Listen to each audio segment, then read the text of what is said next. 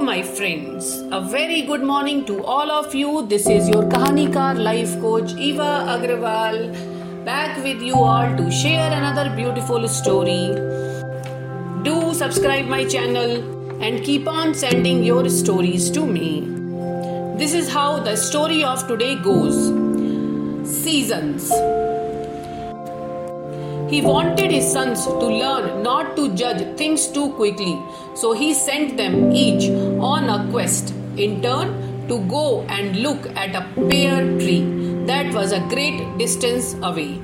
The first son went in the winter, the second in spring, the third in summer, and the youngest son went in the fall. When they had all gone he called them together to describe what they had seen. The first son said that the tree was ugly, bent, and twisted. The second son said, No, it was covered with green buds and full of promise. The third son disagreed. He said it was laden with blossoms that smelled so sweet and looked so beautiful. It was the most graceful thing he had ever seen. The last son disagreed with all of them. He said it was ripe and drooping with fruits, full of life and fulfillment. Then man explained to his sons that they were all right because they had each seen but only one season in the tree's life.